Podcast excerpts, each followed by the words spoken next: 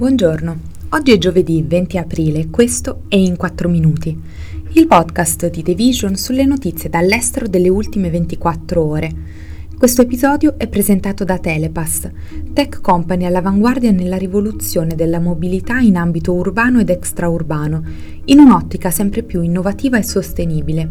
Grazie a un'unica app che tiene insieme un esclusivo metodo di pagamento e una pluralità di servizi legati alla smart mobility, come le strisce blu, il carburante o la ricarica dell'auto elettrica, l'uso di monopattini, bici e scooter in sharing, l'acquisto di biglietti per treni e pullman, il noleggio di auto, il pagamento del bollo o a favore della pubblica amministrazione, Telepass trasforma ogni spostamento in un'esperienza senza confini.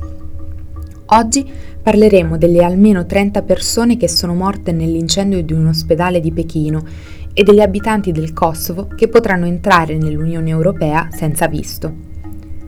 Un incendio divampato in un ospedale di Pechino, il più letale degli ultimi vent'anni nella capitale cinese.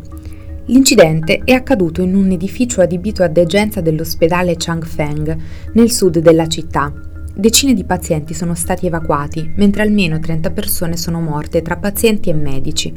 Il bilancio ha già superato quello di un incendio avvenuto nel 2017 nel distretto Daxing di Pechino, che ha ucciso 19 persone in un angusto condominio che ospitava lavoratori migranti. Nel 2002 un incendio in un internet caffè della città aveva provocato 25 morti. Le cause dell'incendio sono oggetto di indagine, ma i funzionari affermano di ritenere che sia stato originato da scintille di saldatura provenienti da un'area in cui venivano eseguiti dei lavori. Le autorità hanno arrestato 12 persone, tra cui il direttore dell'ospedale e il suo vice, oltre al capo della squadra di costruzione.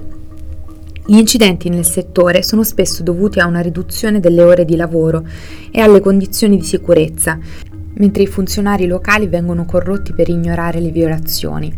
Il governo centrale aveva promesso misure di sicurezza più severe da quando nel 2015 un'esplosione in un magazzino chimico nella città portuale settentrionale di Tianjin ha causato la morte di 173 persone, la maggior parte delle quali vigili del fuoco e agenti di polizia.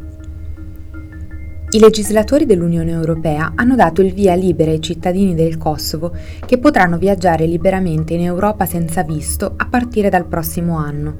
Ciò significa che i cittadini kosovari potranno viaggiare senza passaporto nell'area Schengen, che comprende la maggior parte dei paesi dell'Unione Europea, più l'Islanda, il Liechtenstein, la Norvegia e la Svizzera, per periodi fino a 90 giorni ogni sei mesi. La stessa cosa vale al contrario, anche i cittadini dei paesi Schengen potranno visitare il Kosovo senza visto. L'ex territorio serbo era l'ultimo paese della regione dei Balcani occidentali a non avere accordi di viaggio di questo genere con l'Unione Europea, a cui vuole aderire e per questo sta lentamente allineando le sue leggi agli standard del blocco. L'esenzione dal visto entrerà in vigore non appena il nuovo sistema elettronico di viaggio dell'Unione Europea sarà operativo e comunque a partire dal 2024. Questo è tutto da The Vision, a domani.